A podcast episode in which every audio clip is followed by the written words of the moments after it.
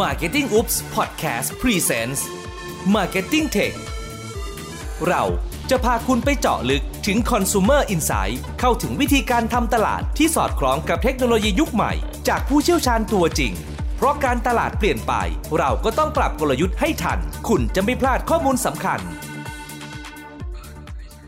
สวัสดีครับ นิวมาวิจักรครับ สวัสดีครับ แพนจรุงธนาพิบาลครับ ครับพบกับเราสองคนอีกครั้งนะครับ กับ Marketing Up Podcast มา Tech Consumer Insights ครับอ่าวันนี้เราจะมาในเรื่องของเด็กๆ มหาลัยกันบ้างนะครับ เราต้องขอแสดงความยินดีกับน้องๆ ที่ได้รับการคัดเลือกเข้ามหาวิทยาลัยในปี 2563 นะครับ เพราะฉะนั้นเราจะขอต้อนรับน้องๆ กันด้วยหัวข้อนี้ครับ ครับ หัวข้อเข้ามหาลัยคือเกิดใหม่ต้องปังกว่าเดิม ทีเนี้ยทำไมล่ะทำไมจะต้องปังอะ มันก็ต้องเล่าไปถึงอ่าการเข้ามหาลัยก่อนนะ สมัยนี้เรียกว่าอะไรนะ TCAS ใช่ไหมพี่ TCAS ครับ TCAS สมัยผมแก่มากเลยเนาะ Entrance ครับอ่าของของผมก็ยังทัน entrance อยู่นะของผมเป็นรุ่นสุดท้ายพอดีเอ่อรุ่นถัดมาเราจะเรียกว่า admission แต่ว่ารุ่นใหม่ๆเนี่ยเราจะเรียกว่า TCAS กันแล้วนะครับครับ ทีนี้เนี่ยเราต้องเข้าใจกันก่อนว่า จริง ๆ แล้วเนี่ยการเข้ามหาวิทยาลัยเนี่ยมันคือการเริ่มต้นชีวิตใหม่เนาะสำหรับน้องๆที่สลัดกระโปรง หรือว่าสลัดกางเกงขาสั้นออกไปเพื่อที่จะสวมชุดนิสิตหรือนักศึกษาขึ้นมา เพราะฉะนั้นพอมันมีเรื่องใหม่ ๆ เริ่มชีวิตใหม่ขึ้นมาแล้วเนี่ยเราก็เลยจะแชร์ให้ท่านผู้ฟังฟังกันนะครับว่าจริง ๆ แล้วเราเจออะไรบ้างต้องพูดนิดหนึ่งว่าคำว่าเกิดใหม่เนี่ยมันมันไม่ใช่เรื่องใหม่นะมันคือ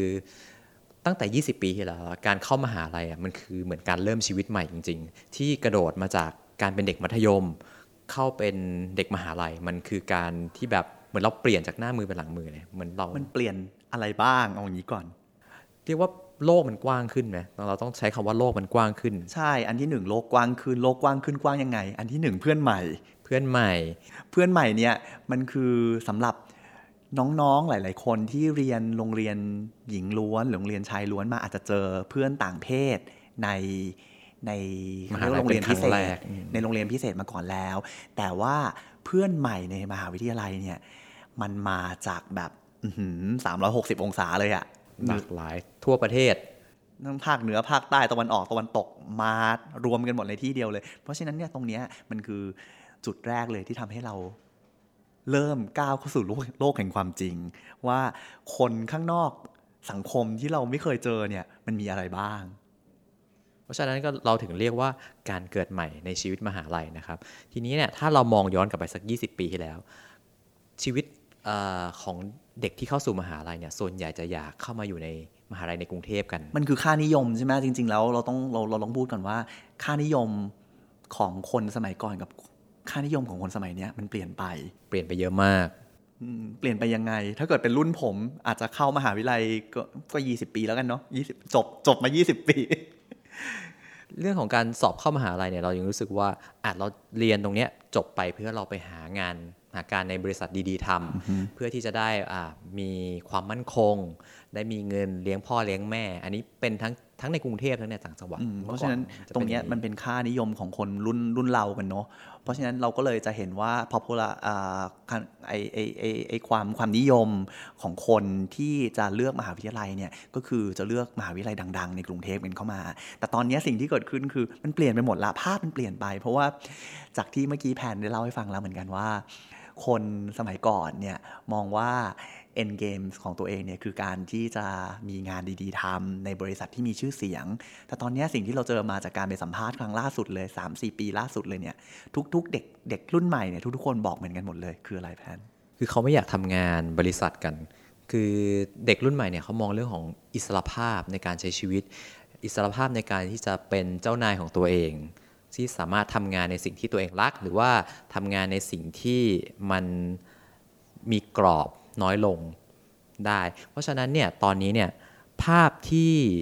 เด็กสมัยเนี้ยเขาอยากเข้ามหาลัยกันเขาจะไปอยู่ในแถวบ้านมากขึ้น อืมเราต้องกลับมานะครับ เราก็บอกว่าพอเอ็นเกมมันเปลี่ยนไปว่ามันไม่จำเป็นแล้วที่จะต้องเรียนจบมาแล้วทำงานในบริษัทดัง ๆ เพราะฉะนั้นบริษัทการที่จะเข้าทำงานบริษัทดังๆ นั่นหมายถึงว่าคุณต้องมีแบ็กกราวด์ที่ดี มันก็คือการเลือกมหาวิทยาลัยที่แบบมีชื่อเสียงขึ้นมา แต่พอ end game เปลี่ยนไปเป็นบอกว่าเป็นเจ้านายตัวเอง เพราะฉะนั้นเนี่ย requirement การที่จะต้องเข้าเรียนมหาวิทยาลัยที่มีชื่อเสียง หรือว่ามหาวิทยาลัยที่คนให้ความนิยมกันเยอะๆเนี่ยก็เลยเปลี่ยนไปเลย มันกลายเป็นว่าเรียนที่ไหนก็ได้ที่สามารถที่ให้ความรู้ตัวเองได้ เพราะว่าสุดท้ายแล้ว เขาก็มองว่าหลังจบมหาวิทยาลัยถ้าเกิดจะต้องมี ธุรกิจเป็นของตัวเอง หรือทำงานเป็นของตัวเองเนี่ยมันก็ต้องหา experience หรือหาประสบการณ์เพิ่มขึ้นมาเองจากข้างนอกอยู่ดีใช่แล้วก็มุมหนึ่งก็คือเรื่องของการเข้ามาของโลกดิจิตอลทุกวันนี้เนี่ยมันทำให้เขารู้สึกว่าความรู้ในรั้วมหาลัยเนี่ยจริง ๆ เขาสามารถหาเองได้ แต่จริง ๆ คือมหาลัยเนี่ยอาจจะเป็นการเข้าสังคมรูปแบบหนึ่ง การได้ทดสอบการใช้ชีวิตอีกรูปแบบหนึ่ง ในขณะที่ความรู้เนี่ยเป็นลำดับรองลงมา ทีนี้มันไม่ใช่แค่เด็กนะที่พี่นิว มันเป็น รวมไปถึงพ่อแม่สมัยนี้ด้วย ที่เขารู้สึกว่าเฮ้ยจริง ๆ ลูกอะ่ะไม่ต้องเข้าไปเรียนในกรุงเทพก็ได้ อยู่ใกล้ๆกันนี่แหละ มันมีเรื่องของค่าใช้จ่ายที่มันถูกลง มีเรื่องของ connection relation ระหว่างครอบครัวที่มันทำให้มันไม่ห่างเหินกัน อย่างคนคนต่างจังหวัดที่เราไปสัมภาษณ์มา หลาย ๆ คนก็บอกกันว่า เอ้ยไม่อยากให้ลูกไปไกล คือมันก็ไม่ได้มีความต่างกันขนาดนั้น ในการไปเรียนกรุงเทพหรือมาเรียนที่ มหาลัย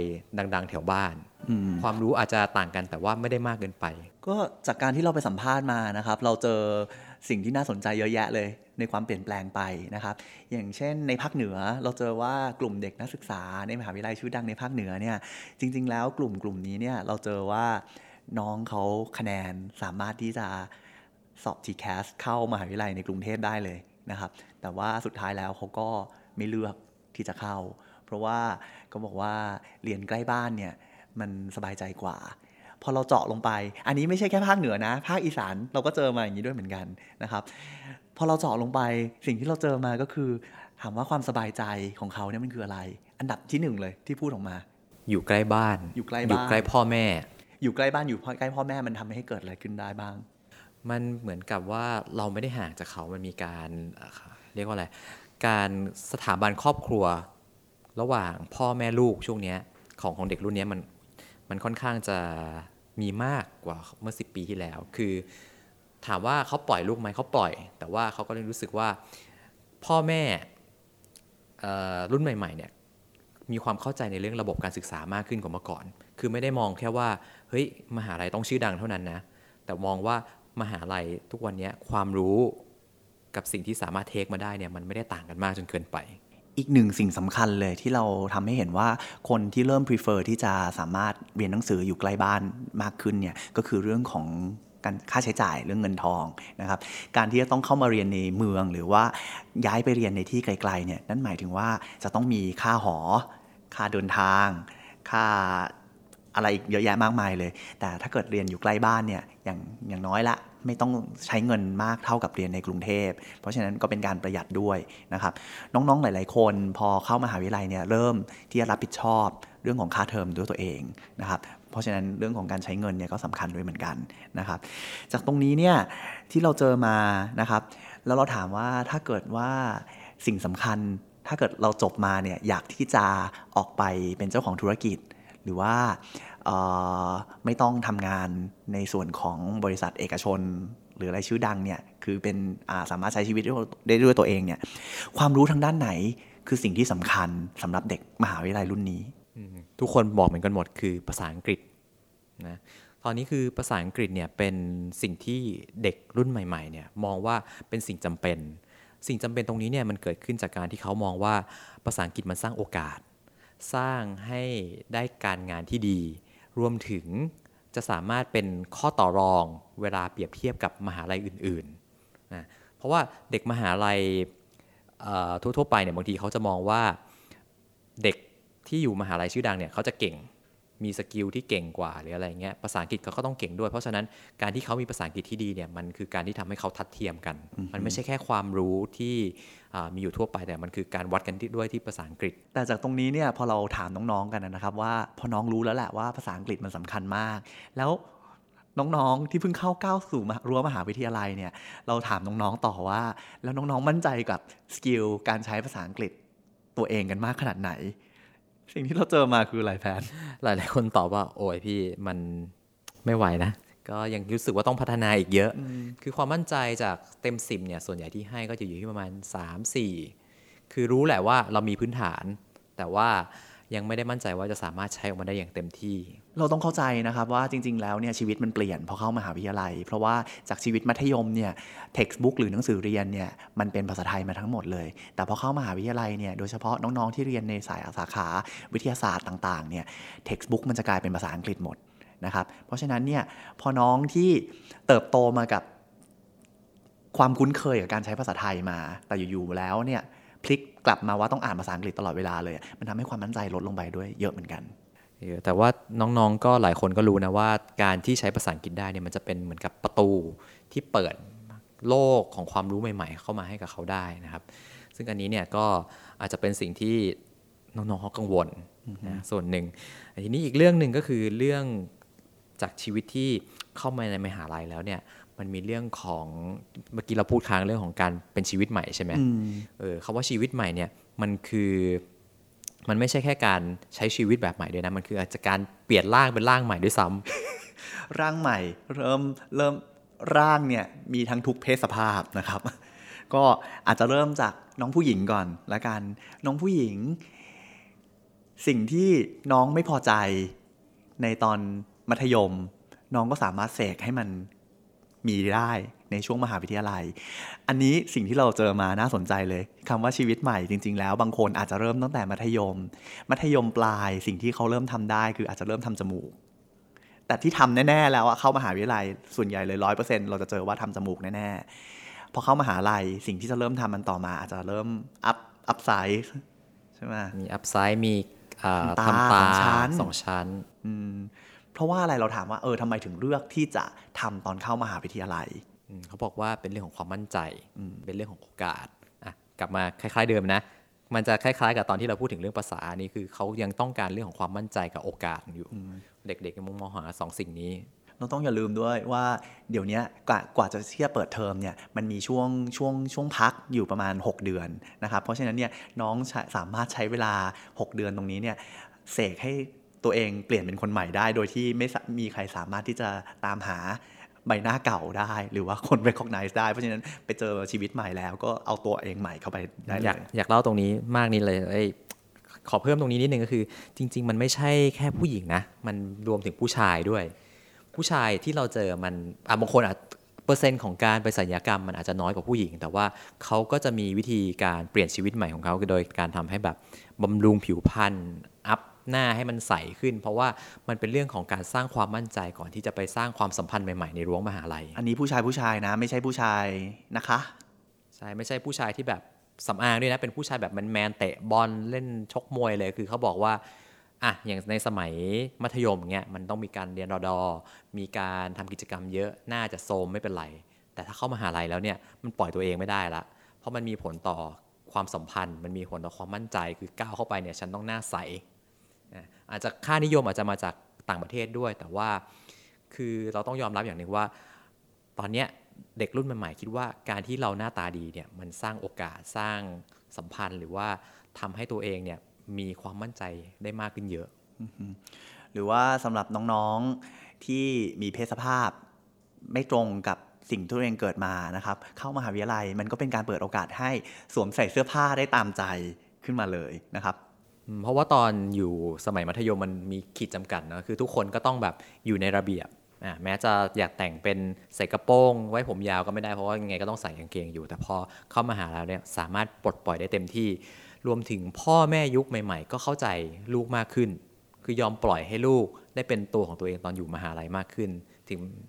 มันก็เลยลามมาถึงเรื่องของการใช้ชีวิตอีกรูปแบบหนึ่งนะครับ ที่เราเรียกว่าเป็น gray area หรือแบบสีเทาๆขึ้นมานะครับพอเข้ามหาวิทยาลัยปุ๊บเนี่ยมันคือการเข้าสู่ชีวิตใหม่ แล้วก็เป็นการที่จะบอกได้ว่าน้องๆเหล่านี้เนี่ยเริ่มโตเป็นผู้ใหญ่ได้อย่างจริง ๆ แล้ว เราเจออะไรแพนเราจะมีอันนี้ก็มันเกรงจริงๆนะก็คือพูดถึงเรื่องของการทดลองการใช้ชีวิตเหมือนผู้ใหญ่ก็คือการแบบ เลือกใช้ชีวิตคู่อยู่ด้วยกัน มีน้องหลาย ๆ คนที่ที่บอกเราว่าเออจริงๆอะพอเข้าสู่ช่วงมหาลัยเนี่ยมันคือการที่ได้มาอยู่กับแฟน หัดใช้ชีวิตอยู่กับแฟน โดยการที่อยู่หอร่วมกัน อาจจะมีใช้จ่ายร่วมกันบ้าง หรือว่าอะบางคนอาจจะอยู่หอเดียวกัน แต่ว่าก็ย้ายมาอยู่ด้วยกันอะอีกห้องหนึ่งก็อาจจะทิ้งเอาไว้ ซึ่งตรงนี้เนี่ยมันเป็นมุมมองที่โอเคเขาผู้ใหญ่จากทางบ้านอาจจะไม่ได้รู้ แต่ว่ามันเป็นมุมมองที่ค่อนข้างจะเป็นสามัญของของเด็ก มหาลัยไปแล้ว เราเรียกว่าในภาษา Insight เราจะเรียกว่า ugly truth นะครับคือคือคือคือความจริงที่หลาย ๆ คนอาจจะยังรู้สึกว่ามันมันรับไม่ได้แต่ว่าจริง ๆ แล้วมันเป็นตัวที่สามารถที่จะโชว์ให้เห็นว่าจริง ๆ แล้วเนี่ยการเปิดรับวัฒนธรรมต่างชาติ หรือว่าการเปลี่ยนแปลงในเรื่องของค่านิยมต่าง ๆ หรือเรื่องความคิดของคนเราเนี่ยมันเปิดกว้างแล้วจริง ๆ นะครับ ในมุมหนึ่ง ต้องพูดอย่างนี้ฮะในมุมหนึ่งเนี่ยมันมันไม่ใช่แค่ค่านิยมของต่างชาติด้วยนะครับพี่นิวมันเป็นเหมือนแบบว่าเด็กรุ่นใหม่เนี่ยเขารู้สึกว่าเขาอยากจะโตแล้วแล้วเขารู้สึกว่าการที่เขาได้ออกมาใช้เริ่มทดลองใช้ชีวิตแบบนี้มันคือการพิสูจน์ตัวเองอย่างหนึ่งนะว่าเฮ้ยจริง ๆ เขาสามารถดูแลชีวิตตัวเอง ดูแลความสัมพันธ์ได้ ก็เลยเหมือนเป็นการทดลองไปในตัวว่ามันจะสามารถสำเร็จได้หรือไม่ นอกจากในเรื่องความสัมพันธ์แล้วนะครับ เรายังเจออีกว่าสิ่งที่เด็กรุ่นใหม่ หรือว่านักศึกษามหาวิทยาลัยเนี่ยน้องเฟรชชี่ทั้งหลายเนี่ยให้ความสนใจอย่างมากเลยนะครับ ก็คือให้ความสนใจในเรื่องของการเมืองอืมใช่ทำไมล่ะ เออ แต่ปีนี้ปีนี้เห็นชัดมากเลยนะเรื่องของการเมืองที่มาจากเด็กมหาลัย คือเมื่อก่อนเนี่ยการเมืองเป็นเรื่องของผู้ใหญ่วัยทำงานสัก 30-40 อัพถึงมานั่งคุยการเมืองกัน สมัยผมอยู่มัธยมเนี่ยใครคุยเรื่องการเมืองนี่ถือว่าแก่มาก แต่เดี๋ยวนี้เนี่ยเด็ก เด็กสมัยนี้คุยเรื่องการเมืองกัน เห็นได้ชัดมากในไหนกล้าที่จะพูดด้วยยังไม่อายเลย ในทวิตเตอร์นี่เต็มไปหมดเลยมีแต่เด็ก ๆ พูดเรื่องการเมืองเต็มไปหมดพอเราไปถามอะทำไมน้องถึงให้ความสนใจในเรื่องการเมือง น้องก็ตอบกันง่าย ๆ เลยบอกว่า เพราะว่าการเมืองในวันนี้มันคืออนาคตของหนูในวันพรุ่งนี้ เพราะฉะนั้นเนี่ยถ้าเกิดหนูไม่ออกสิทธิ์ออกเสียง หรือว่าโชว์ความเป็นตัวของตัวเองของหนูขึ้นมาปุ๊บเนี่ยสิ่งที่มันจะเกิดขึ้นในอนาคตเนี่ย หมายถึงหนูต้องรับผิดชอบในสิ่งที่แบบหนูไม่ได้ทำด้วยหรอ เหมือนเขาต้องการความมั่นใจที่แบบว่าอนาคตเขาจะสามารถอยู่ได้แบบในในชีวิตที่มันมีเขาเรียกอะไรมันดีสำหรับเขาอะเพราะฉะนั้นเขารู้สึกว่าอะมันวัยที่เป็น 18 18 บวกขึ้นเงี้ยอยู่มหาลัยแล้วเนี่ยมันก็เป็นวัยที่พร้อมจะออกเสียงสู่สังคมได้แล้วว่า ฉันต้องการอย่างนี้นะ ฉันไม่ได้อยากถูกครอบอยู่ตลอด มันคือการโชว์แหละว่าเราเป็นผู้ใหญ่แล้ว จริง ๆ แล้ว เป็นผู้ใหญ่แล้วหนึ่งคนจริงๆ จากตรงนี้ถ้าเกิดเราลองสรุปจริง ๆ ก่อนนะ เราจะเริ่มเห็นคำว่ามั่นใจ มั่นใจ มั่นใจ มั่นใจ มั่นใจเต็มไปหมดเลยนะครับ เพราะฉะนั้นเนี่ยจริง ๆ แล้วสิ่งที่เราเจอมาก็คือ พอก้าวเข้าสู่มหาวิทยาลัยเนี่ยน้องๆก็เริ่มที่จะต้องการความมั่นใจในความพร้อมที่จะก้าวเข้าไปเป็นผู้ใหญ่ที่เต็มตัวขึ้นมา เพราะฉะนั้นตรงนี้ก็เลยเป็นความสำคัญกับตัวทั้ง ตัวเด็กเอง แล้วก็ตัวของเราเรียกว่าจริงๆเราเป็น opportunity สำหรับนักการตลาดนะ แต่เราจะพูดถึง opportunity สำหรับนักการตลาดอีกทีหนึ่งแล้วกันนะครับ จากตรงนี้กระโดดไปอีกเรื่องหนึ่งเรื่องของเงิน เรื่องของเงิน เพราะว่าเรื่องของ insight เรื่องของการใช้ชีวิตแล้ว แล้วเงินเราเป็นยังไงบ้าง เรื่องของเงิน อันนี้อาจจะพูดซ้ำเรื่องความมั่นใจ แต่มันเป็นเรื่องความมั่นใจจริง ๆ ครับ คือเรื่องของเงินเนี่ยหลาย ๆ คนน้องบอกว่ามีเงินไม่พอใช้ เพราะว่าการอัพตัวเองจากชีวิตมัธยมมามหาลัยเนี่ยมัน มันต้องสเปนเยอะนะ มันมีเรื่องของค่าใช้จ่ายเรื่องการเดินทางเรื่องกินค่ายการจะเป็นผู้ใหญ่มันใช้เงินเยอะจริง ๆ ทีนี้เนี่ยมันก็เลยเกิดรูปแบบที่น้องๆหลายๆ คนหันไปหาอาชีพเสริม อย่างขับแกร็บขายของ หรือแม้แต่รับจ็อบเป็นพนักงานตามร้านอาหารหรืออะไรต่างๆนะเราเจอเยอะมากเลยนะครับ ประมาณเกือบครึ่งหนึ่งของน้องที่ทำงานหาเงิน ด้วยตัวเองในช่วงเข้ามหาวิทยาลัยเนี่ยคือน้องผู้ชายจะไปขับ Grab ยิ่งต่างจังหวัดเนี่ยการขับขับ Grab จังหวัดใหญ่ๆนะจังหวัดใหญ่ๆที่มีมหาวิทยาลัยนะการขับ Grab เป็นเรื่องปกติมากเลยอืมแล้วก็เป็นสิ่งที่เขาไม่ได้รู้สึกอายด้วยใช่ มันเป็นเขาบอกเขาบอกเองด้วยซ้ำว่าเออบางทีมันเป็นรายได้ที่มากกว่าพ่อแม่ให้เขาอีก คือตรงนี้เนี่ยมันมันมาเกิดมาจากตอนที่เขาเรียกว่า เขาต้องการ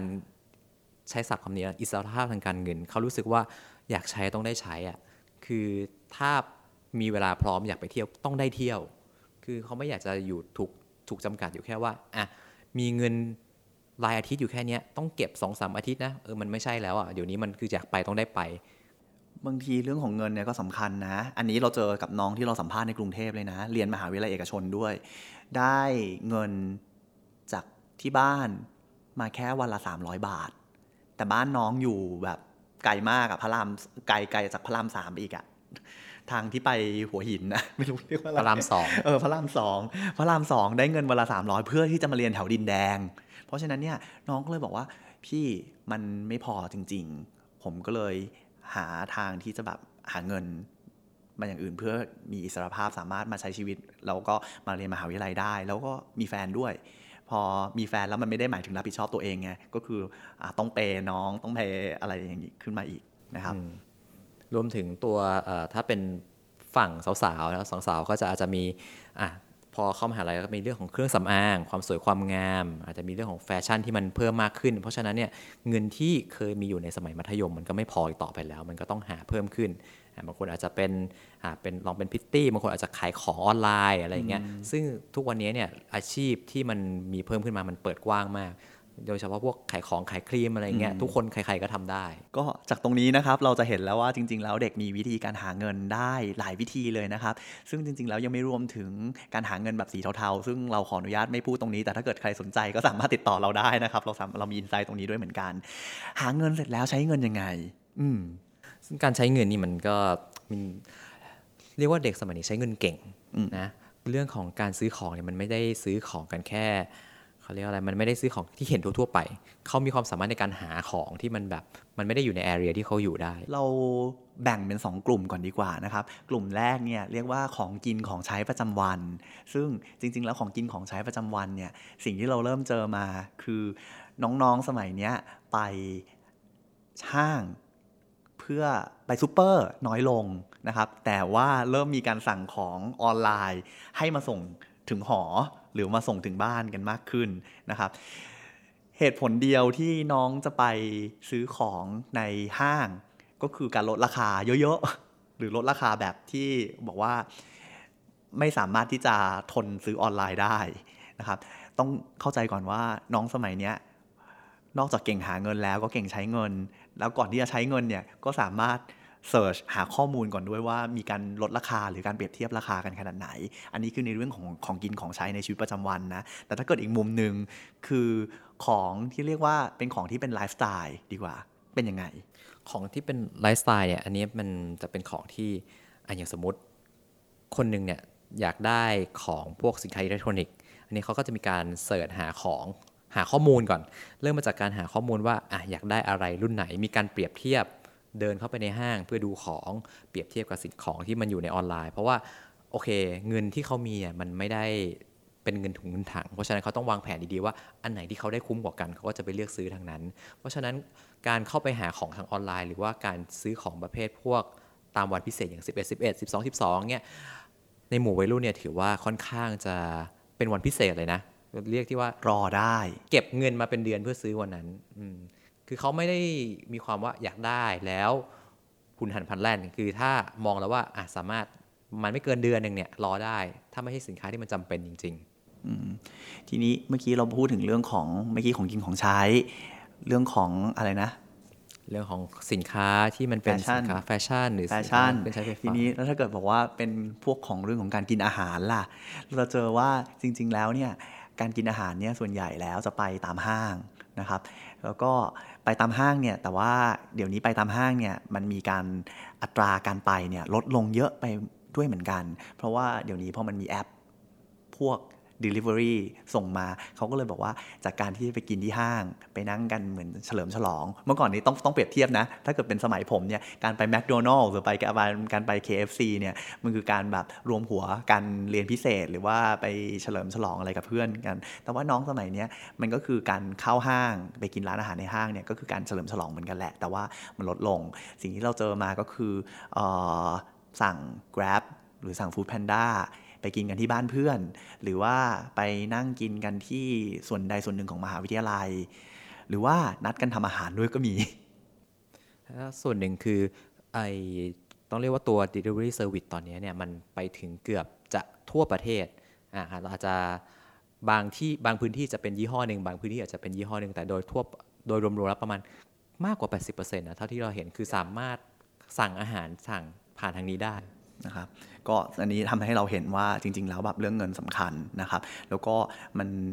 พอเงินเนี่ยมันไม่ใช่แค่ณปัจจุบันเนี่ยมันเป็นเงินถึงอนาคตด้วยนะครับการเงินในอนาคตน้องเขาก็มีความมีความกังวลด้วยเหมือนกัน เพราะฉะนั้นมันก็เลยกลับมาที่บอกว่าเรื่องของภาษาอังกฤษ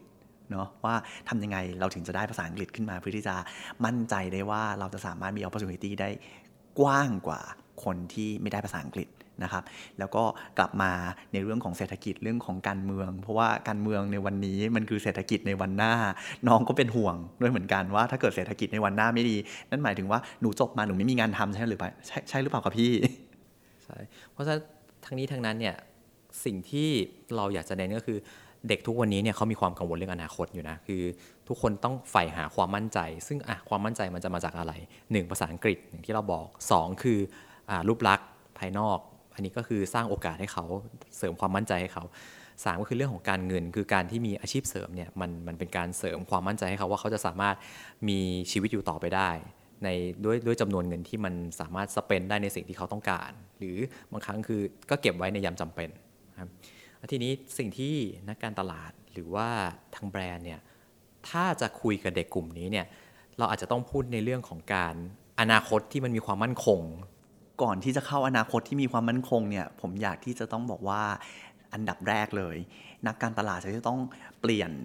mindset ของตัวเองก่อนว่าอย่าดูถูกเด็กว่าเด็กมันยังเด็กอยู่ มันยังไม่มีความคิด ตอนนี้เด็กเขามีความคิดที่อาจจะไปไกลกว่าที่เรา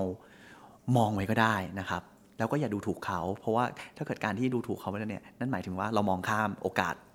ตัวใหญ่ ๆ เลยออกไปนะครับ คือคือในมุมของเด็กเนี่ยเขาอยากจะได้คนที่อินสปายเขาไม่ใช่ผู้ใหญ่ที่มาครอบความคิดของเขา คือเด็กทุกวันนี้ที่สามารถกล้าที่จะแสดงจุดยืนทางการเมืองได้นั่นแปลว่าเขามีความคิดของเขาในระดับหนึ่งมีความก้าวหน้าทางความคิด ใช่มีความก้าวหน้าทางความคิด หรือว่ามีความมั่นใจในตัวเองเพิ่มมากขึ้น อยากจะแสดงความเป็นตัวตน แสดงความจุดยืน แล้วก็ให้สังคมยอมรับความคิดของเขามากขึ้นในฐานะผู้ใหญ่คนหนึ่ง เพราะฉะนั้นเนี่ยตรงเนี้ยแบรนด์สำคัญมาก ๆ เลยคือ ถ้าเกิดเราสามารถที่จะก้าวเข้าไปเป็นในส่วนของตัว advisor หรือ counselor นะครับที่จะช่วยให้สติหรือว่าช่วยชี้นำแสงสว่างให้กับน้องๆได้ว่าจริง ๆ แล้วอนาคตที่ดีเป็นยังไง แต่ไม่ใช่การบังคับเขานะ ถ้าเกิดบังคับเขานี้แบบบายบายลาก่อน เรียกว่าเป็นทางเลือกที่มาพร้อมคำแนะนำดีกว่าอืมน่าจะให้ความแนะนำเป็นการ assist ไปเรื่อย ๆ แต่ว่าไม่ใช่การชี้นำ ทีนี้ก็อยู่ที่ว่าแบรนด์จะเลือกปรับวิธีการไหนที่จะเข้าหาเด็กมหาลัยเพราะเด็กมหาลัย ทุกวันนี้จริง ๆ คืออะได้ทั้งจะออนไลน์ก็ได้จะออฟไลน์ก็ได้คือเขาพร้อมหมดคือมีความรู้ตรงนี้หมดคือทีนี้อยู่ที่แบรนด์แล้วแหละว่าจะเลือกจับจุดตรงไหน เพราะว่าเด็กต้องเรียกว่าเด็กมหาลัยนี่ยใช้ชีวิตเหมือนกึ่งกึ่งคนทำงานแล้วในระดับหนึ่ง เขาไม่ใช่แค่เด็กที่เรียนอย่างเดียว แล้วไม่ได้หางานทำเขามี ทั้งเงินที่ได้จากทางบ้านทั้งงานที่หาทำด้วยตัวเอง เพราะฉะนั้นเขารู้จักการบริหารเงิน พอๆเกือบจะพอๆกับรุ่นเราเราด้วยซ้ำดีไม่ดีเก่งกว่าด้วยนะ เพราะว่าใช่หาเงินเก่งนะยังหาเงินหาเงินเก่ง นะครับ เพราะฉะนั้นตรงนี้เนี่ยก็เลยฝากไว้ให้กับนักการตลาดนะครับ ตรงนี้เหมือนเดิมนะครับว่าถ้าเกิดทางผู้ฟังพอดแคสต์ของเรานะครับ อยากที่จะรู้ Insights ของ Consumer กลุ่มไหน จริง ๆ แล้วสามารถฝากไว้กับที่ Marketing Oops หรือว่า text มาที่ inbox ของ Group M ก็ได้นะครับ เรายินดีที่จะไปหา Insight มา explore มาเอามาพูดคุยกันนะครับ เพราะฉะนั้นสำหรับวันนี้เราสองคนต้องขอลาไปก่อนนะครับ แล้วเดี๋ยวพบกันในคราวหน้านะครับ สวัสดีครับ สวัสดีครับ